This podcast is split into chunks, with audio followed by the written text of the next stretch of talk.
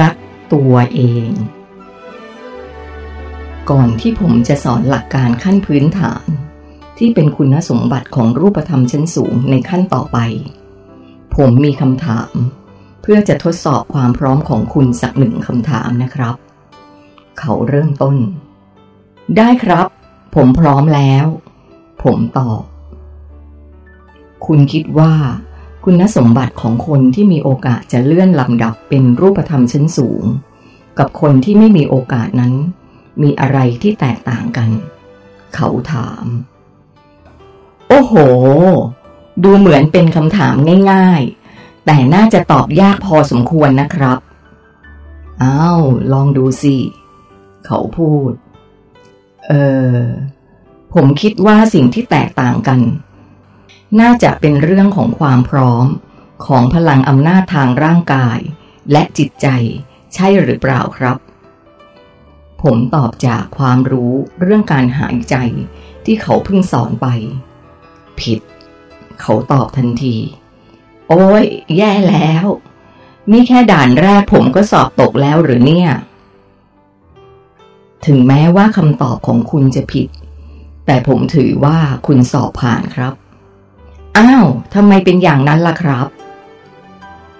คุณสมบัติที่สำคัญของคนที่จะเลื่อนลำดับให้เป็นรูปธรรมชั้นสูงคือ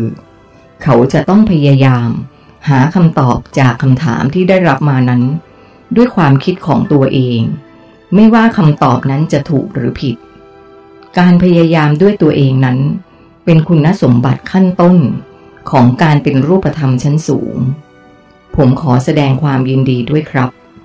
ส่วนคนอื่นๆที่ได้ยินคำถาม แล้วคิดว่าจะมีใครสักคนมาตอบให้ หรือพยายามค้นหาจากตำรา หรือไปถามผู้รู้ หรือรอคำเฉลยจากผู้ถาม คนคนนั้นยังถือว่าไม่มีคุณสมบัติของการเป็นรูปธรรมชั้นสูง เพราะคุณสมบัติของรูปธรรมชั้นสูงนั้น ไม่ใช่แค่การได้รู้แบบนั้น แต่มันจะเป็นการรู้แบบที่ได้จากตัวเอง หรือเรียกว่า การใช้ปัญญา การพยายามหาคำตอบด้วยตัวเองนั้น คือการส่งกระแสความคิด หรือกระแสคลื่นความถี่ให้แผ่ออกไปจากสมองของคุณ เพื่อควานหาคำตอบในจักรวาล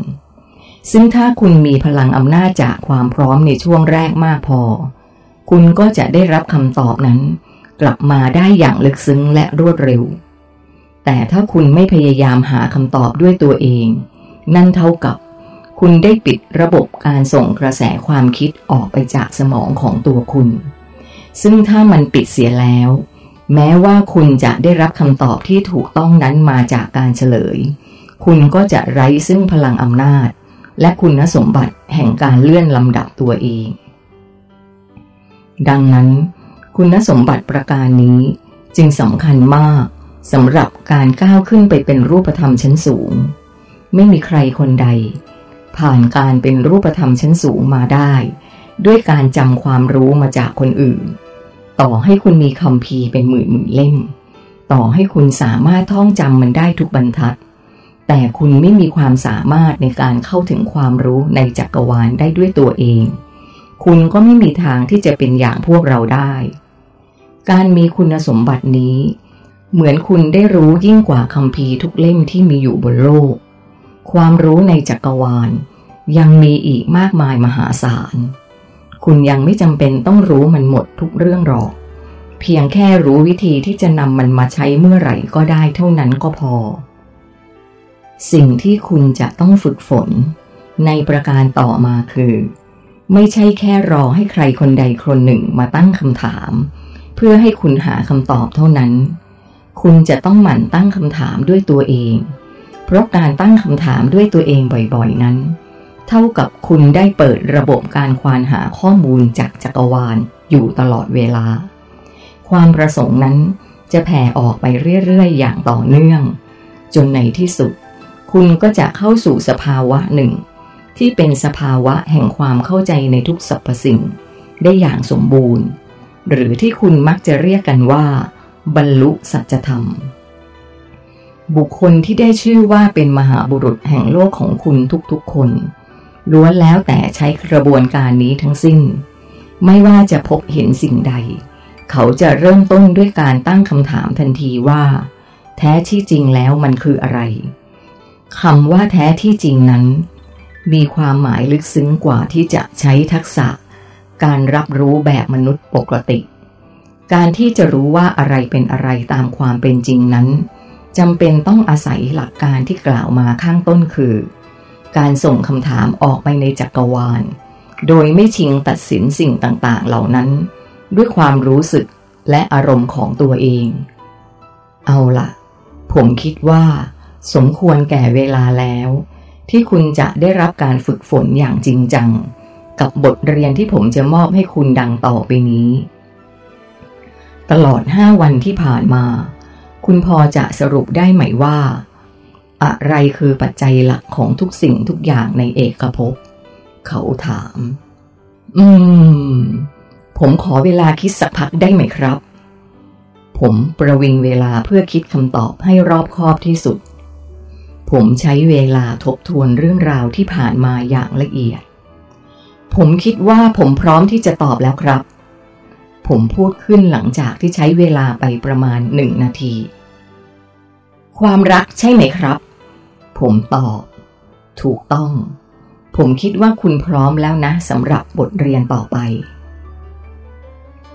หลายคนบนโลกของคุณได้ใช้เวลาทั้งหมดในช่วงชีวิต เพื่อที่จะแสวงหา และทำความเข้าใจเรื่องนี้ หลายคนค้นพบเมื่อใกล้จะสิ้นลมหายใจ หลายคนแม้จะสิ้นลมหายใจไปแล้ว ก็ยังไม่อาจค้นพบ หลักการความสัมพันธ์ของคลื่นความรักในทุกสรรพสิ่งนั้น เป็นหลักการที่เป็นแกนหลักของทุกสรรพสิ่ง โดยมันได้ปรากฏอยู่ในทุกๆอนูของจักรวาล ตั้งแต่สสารที่เล็กที่สุด ไปจนถึงระบบโครงสร้างที่ใหญ่ที่สุดอย่างเอกภพ และเมื่อคุณเข้าใจแล้วว่า ทุกสิ่งทุกอย่างมีคลื่นความถี่แห่งการยึดโยงเหนี่ยวรั้งกันและกัน หรือคลื่นความรัก ตัวคุณในฐานะที่เป็นสรรพสิ่งหนึ่งในจักรวาล คุณคิดว่าคุณจะต้องทำอย่างไร เป็นความรักด้วยเช่นกันครับ ผมตอบ ดีมาก นับจากนี้ คุณจะได้เข้าสู่กระบวนการที่ผมเรียกว่า การทำแล้ว ที่ผ่านมา คุณแค่ได้เรียนรู้จนเข้าใจเท่านั้น แต่ยังไม่ได้ลงมือทำเลย นอกจากสิ่งที่คุณต้องทำคือการหายใจให้ลึกและยาวตลอดเวลา เพื่อเตรียมความพร้อมเรื่องพลังอำนาจทางกายและจิตแล้ว สิ่งที่คุณจะต้องทำต่อไปคือ การทำความรักให้แผ่ออกจากตัวคุณตลอดเวลาด้วย ผมจะเริ่มต้นด้วยการมอบความรักที่สำคัญอันดับแรกก่อน นั่นคือ การมอบความรักให้กับจิตวิญญาณของคุณเอง ที่บอกว่าสำคัญ เพราะสิ่งนี้คือฐานที่มั่นของตัวคุณ อย่างที่คุณเคยได้รู้มาก่อนหน้านี้แล้วว่า ภายในตัวของคุณนั้น มีจิตอีกจิตหนึ่ง ที่ฝังอยู่ในส่วนที่ลึกที่สุด จิตนี้จะเรียกว่าถูกกักขังก็ได้ เพราะปกติเขาจะมีความอิสระ สามารถเคลื่อนที่ไปไหนมาไหนได้ทั่วทั้งจักรวาล แต่ด้วยการอาสามาทำงานในห้องเครื่องจักรวาลแห่งนี้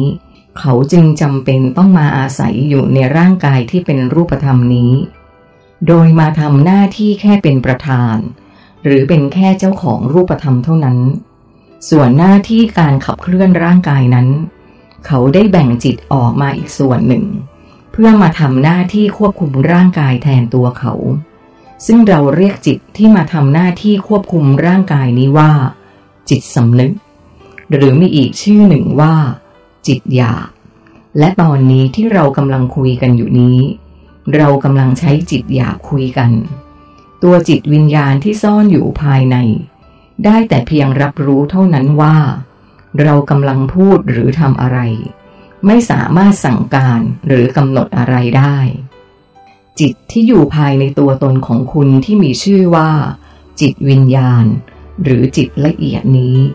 เขาคือตัวตนที่สูงส่งของคุณ ที่ผ่านมาในชีวิตพวกคุณทุกคน อย่าว่าแต่จะมอบความรักให้แก่เขาเลย แค่รับรู้ว่า มีตัวเขาอยู่ในตัวของคุณยังไม่เคยรู้กันเลย เขาจึงกลายเป็นสิ่งที่ถูกลืม กระบวนการที่คุณต้องทำในขั้นตอนนี้คือ การเอาความคิดของคุณ พุ่งเป้าไปหาเขารำลึกถึงเขาด้วยความรู้สึกว่า มีเขาอยู่ในตัวคุณ และมอบความรักแก่เขาอย่างสุดหัวใจ ในบางวัฒนธรรม บางศาสนาบนโลกของคุณ ก็มีการประกอบพิธีกรรมคล้ายๆ อย่างนี้เช่นกัน พวกเขาได้กำหนดให้ทุกคนทำกันวันละหลายหลายครั้ง แต่ด้วยคนที่ทำนั้น ไม่ได้รำลึกถึงตัวตนนี้อย่างแท้จริง พวกเขาทำกันเพียงแค่เป็นพิธีกรรมทำแค่เพราะมันเป็นกฎที่ใครบางคนบัญญัติไว้ว่าต้องทำหากไม่ทำจะถือว่าผิดบาปซึ่งมันเลยกลายเป็นความเกรงกลัวไปเสีย ไม่ได้เป็นความพยายาม ที่จะมีความสัมพันธ์กับตัวตนที่สูงส่งภายในตัวคุณอย่างแท้จริง การมอบความรักให้กับตัวตนที่สูงส่งนี้ คุณต้องทำให้ได้ตลอดเวลาในยามตื่น เช่นเดียวกับการกำหนดลมหายใจ คุณไม่ควรทำด้วยการเพ่ง หรือการบังคับเช่นกัน คุณควรทำมันด้วยความปรารถนาอย่างแรงกล้า